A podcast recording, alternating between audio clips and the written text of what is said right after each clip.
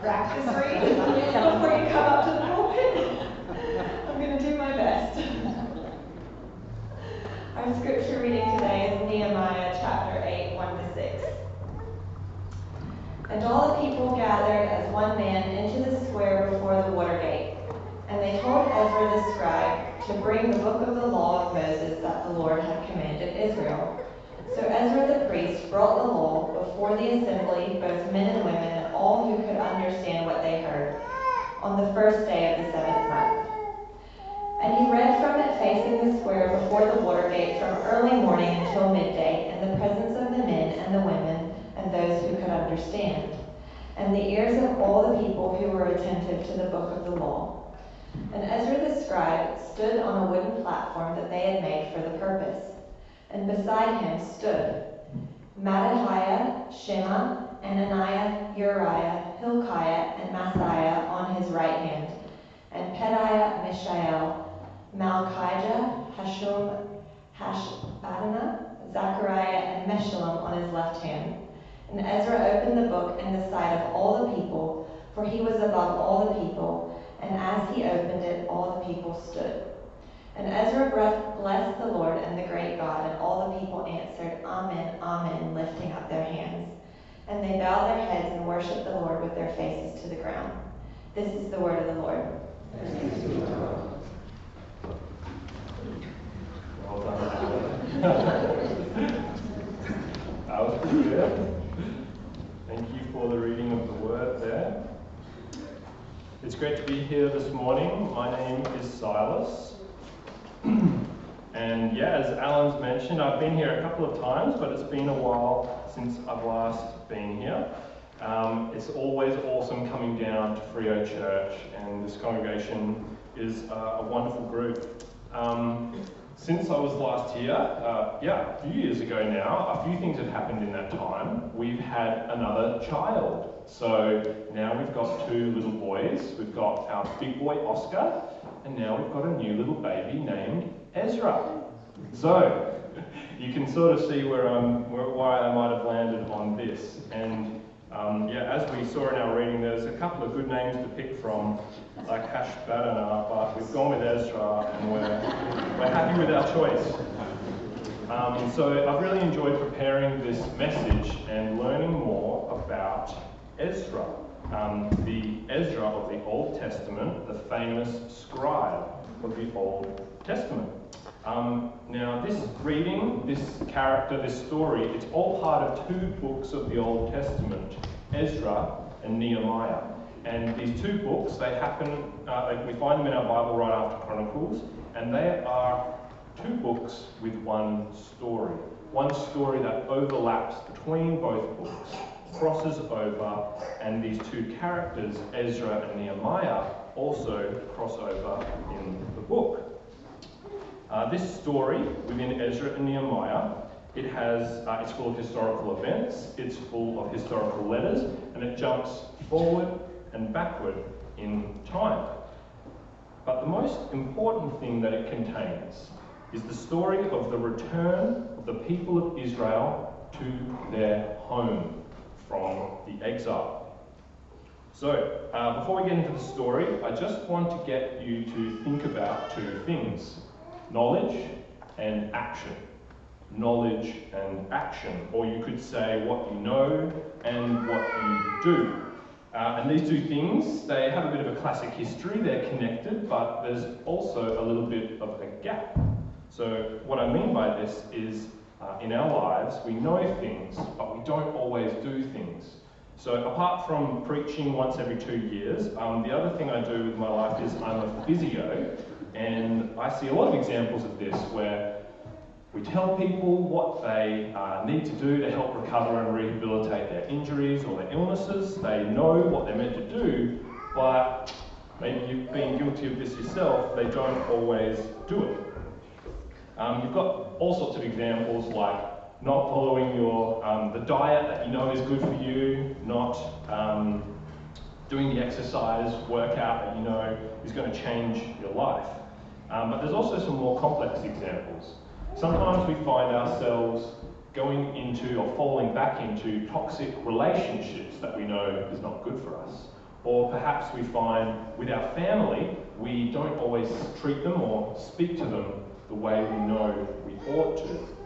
There's a disconnect. There's a disconnect between what we know we should do and what we actually do. The story throughout Ezra and Nehemiah is teaching us about this tension between what we know and what we do, and in particular, about knowing God's law and living it out. And Ezra is our model. Okay, so I've already explained or mentioned that this story is about the people of Israel returning home from exile. So let me give you a little bit more information about this story's broader historical context.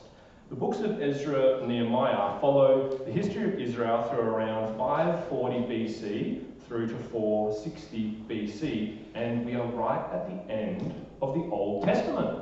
We're at the end. So, all those stories and characters that you know and love from the Bible, they've all been in God. We've had the Genesis with Noah, Abraham, we've had the Exodus with Egypt returning and uh, leaving Egypt and returning to the promised land.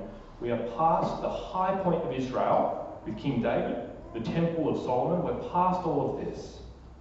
And we have seen the leaders and the people of Israel fail in following God's law, and as part of their judgment, they're handed over to the nations, the other nations. So we see this downward spiral throughout the books of Kings, the books of Chronicles, until we get to this point the destruction of Jerusalem and the exile of the people of Israel to Babylon. This is a horrific exile. This exile not only resulted in loss of land, or uh, it didn't only result in torture and death, but it also resulted in a loss of culture, a loss of culture. And you can see the methods of the Babylonians in the book of Daniel as they try to totally assimilate the, the exiles of Israel into Babylonian culture. And the people of Israel nearly face oblivion. And many other cultures and nations were, um, did face oblivion during this time of the Babylonian rule. But a remnant remained.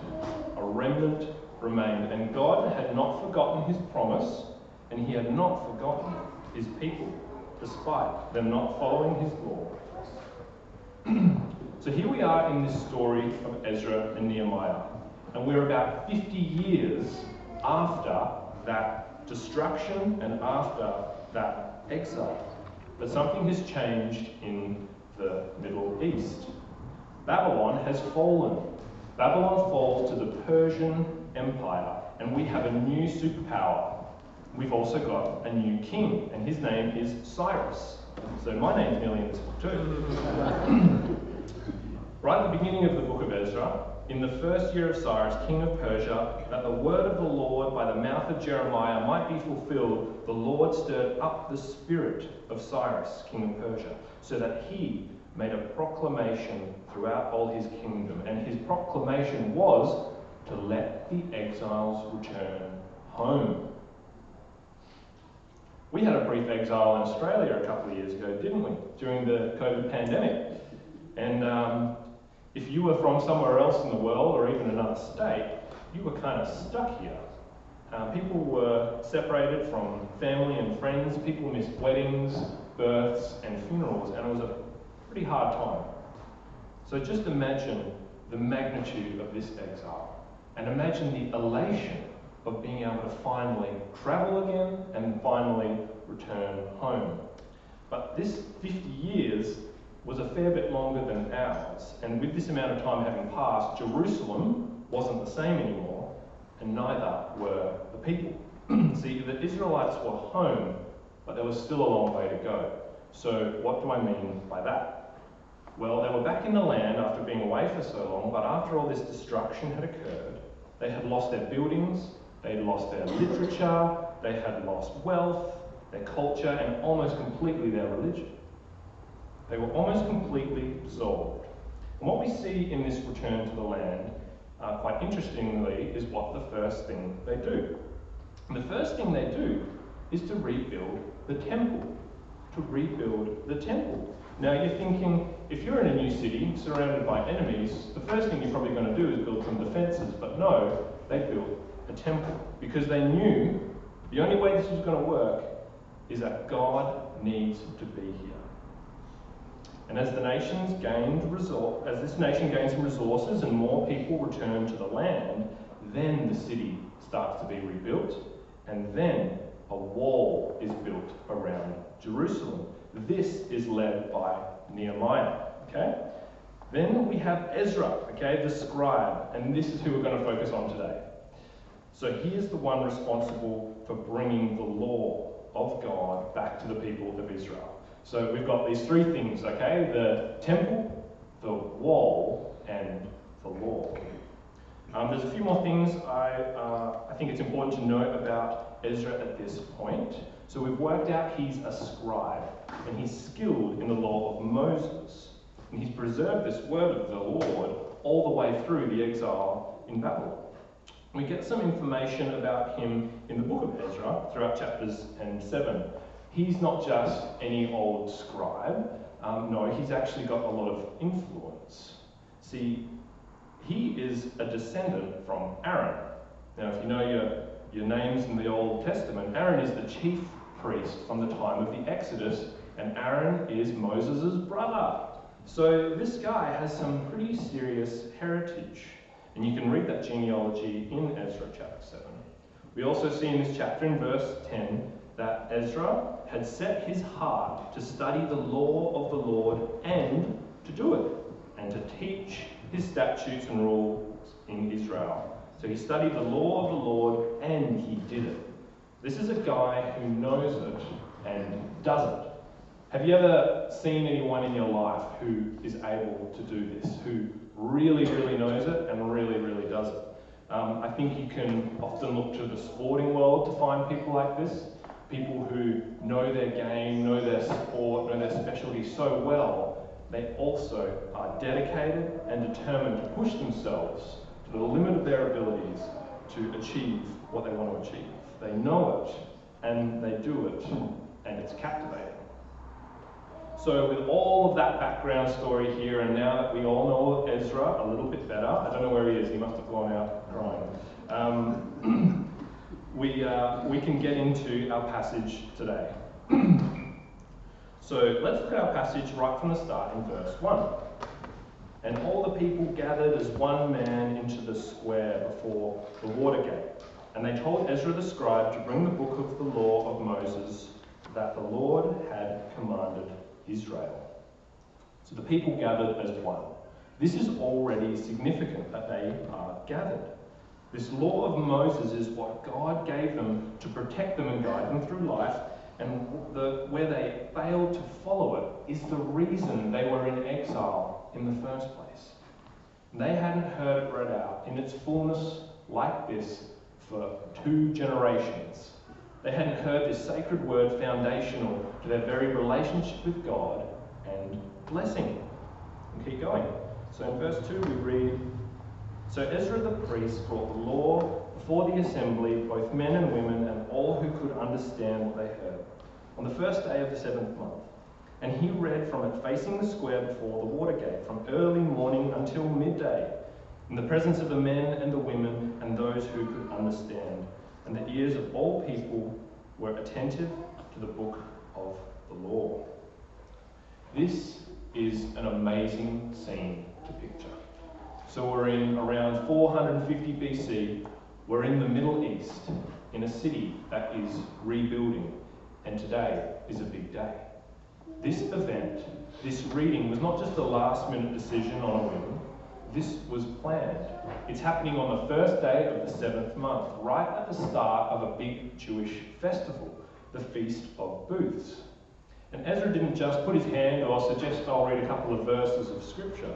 No, he's put forward and he is standing up on this wooden platform made for purpose. He's probably in front of a pretty big crowd. We know that the first exile, uh, the first returners came with about 50,000 Jews out of Babylon. So by now there's probably even more. This is kind of Optus Stadium size group of listeners here. And the reading's a long one, longer than this morning's. It went from more early morning until midday, but the people aren't complaining. No, They are attentive. Now, let's take a look at exactly where we are. The first thing to notice is that we are not in the temple. We're not in the temple. We're on the streets. We're in the city. And what this means, it's not just going to be the men gathered, as would have been in that time around the temple. No, we have women, we have youth, we have all ages, we have all people. This event was for everyone. Specifically, we are standing near the Watergate. Um, now, this is probably not just some arbitrary detail of some of the landmarks that this event happened to be near. Um, one thing we know about ancient history is that water is life. Water is life. And what Ezra is reading is living water for the people of God, so even the place he's standing near is significant in this scene. So let's look at how the people responded. I'll skip verse 4 and we'll go down to verse 6. Ezra blessed the Lord, the great God, and all the people answered, Amen, Amen, lifting up their hands. And they bowed their heads and worshipped the Lord with their faces to the ground. What a scene! Thousands of people and everyone, men, women, old and young, united, worshipping God as they are finally home and free from such a long and horrible exile. What a moment. Um, Don Carson, in his book For the Love of the World, writes Whether under the old covenant or the new, nothing is more important for the growth and maturation of God's people than a heart hungry to read and understand what God says, and people to make it plain. People to make it plain or understandable for all. Well, we actually can find this as well in this um, story. Right after our reading today, in verse 7, you can find it in your Bibles, but I, I will explain it. We have another list of names, just as difficult to pronounce. But these names are a list of Levites. Levites are those who served in the temple and maintained it. And they helped the people understand the law while people remain in their places. They, so what that means is while this reading happened, there was a group of leaders, these Levites, who were walking through the crowd and helping people understand. I sometimes think that would be a, a nice thing to have on a Sunday. Maybe one morning when Lee, Lee is up here preaching, You've got a couple of guys, Dave, Andy, Jeremy, Susie, people walking around and just checking you guys are understanding exactly what Lee's talking about, helping you out with any of the tricky bits. Maybe, maybe that'll be great today as well. um, this passage here is a true high point in the story of Ezra and Nehemiah. And we've got some hope around the restoration of Israel. Now, what's probably going to happen to you after today, in a couple of weeks, is that you're going to get a bit confused.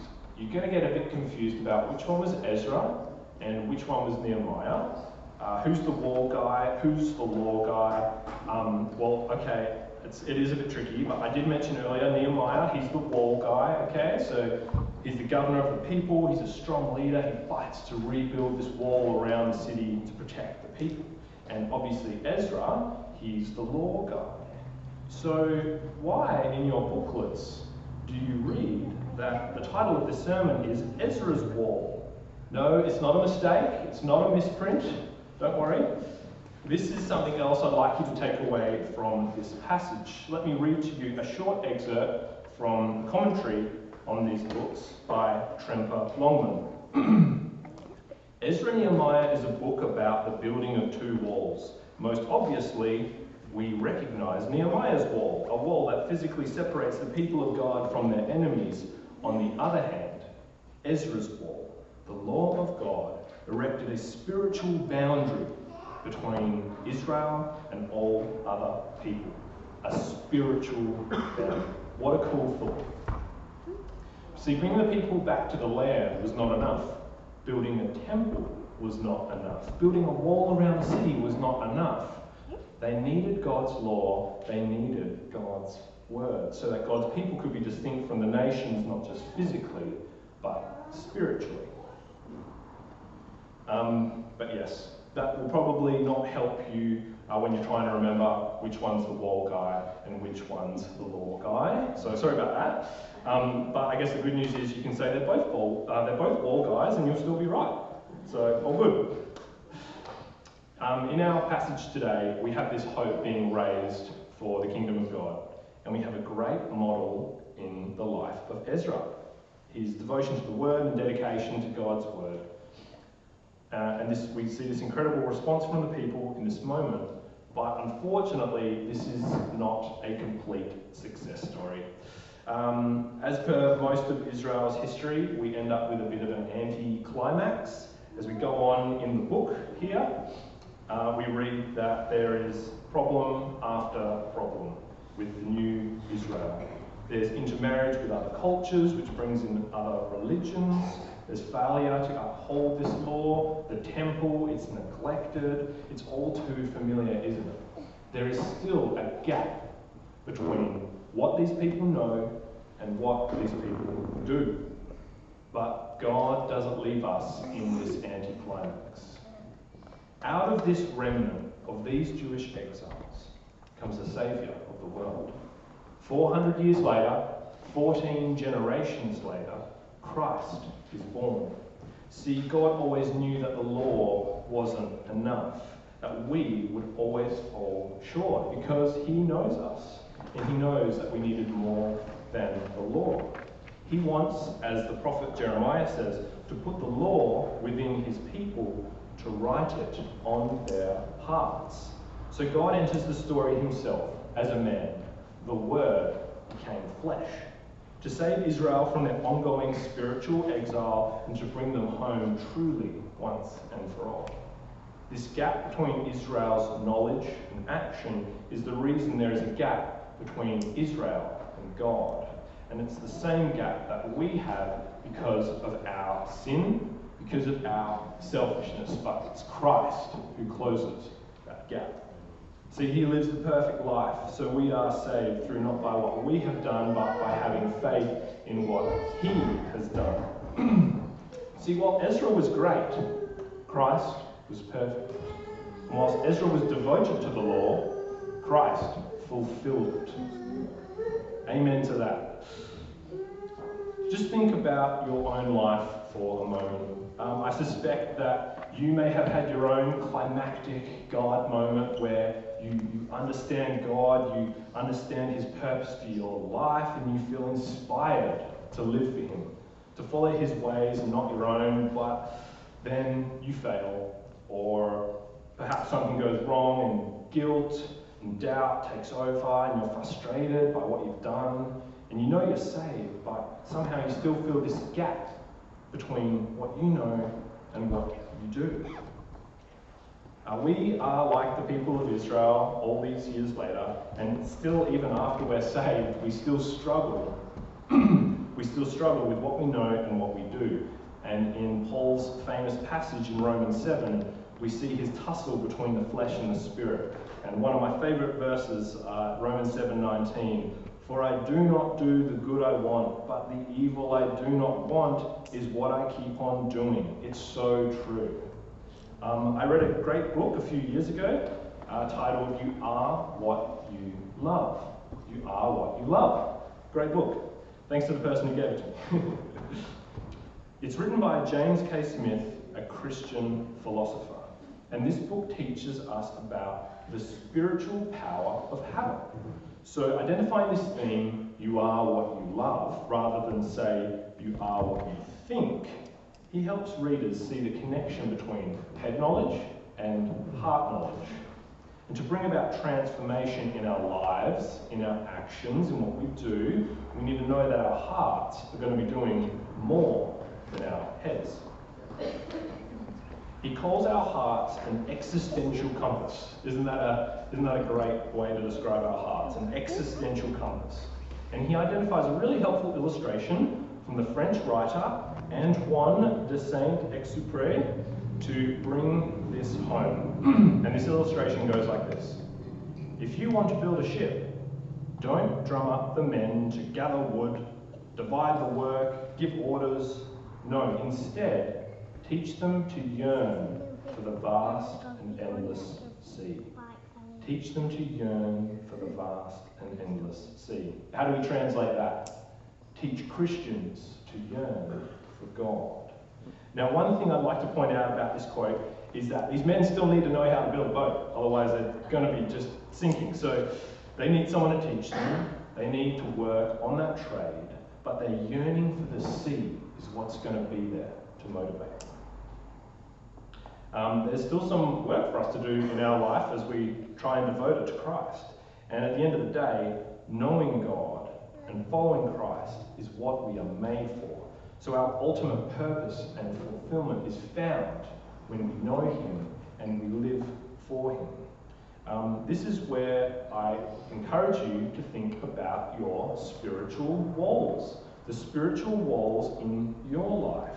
Walls there to protect you, to help you run the race, to help you stay devoted. Walls such as prayer, reading the Word, being here in this building, in this church, having fellowship and friendship with other believers, knowing your temptations, and knowing what walls you need up in place to keep that at bay.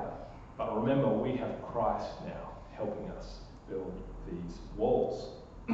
so, to finish up here this morning, as we think about our own lives and what we know and what we do, um, you may be someone here today who uh, still actually doesn't know that much about God, about Jesus. Um, you're at a place where you're just trying to learn more, just trying to know more.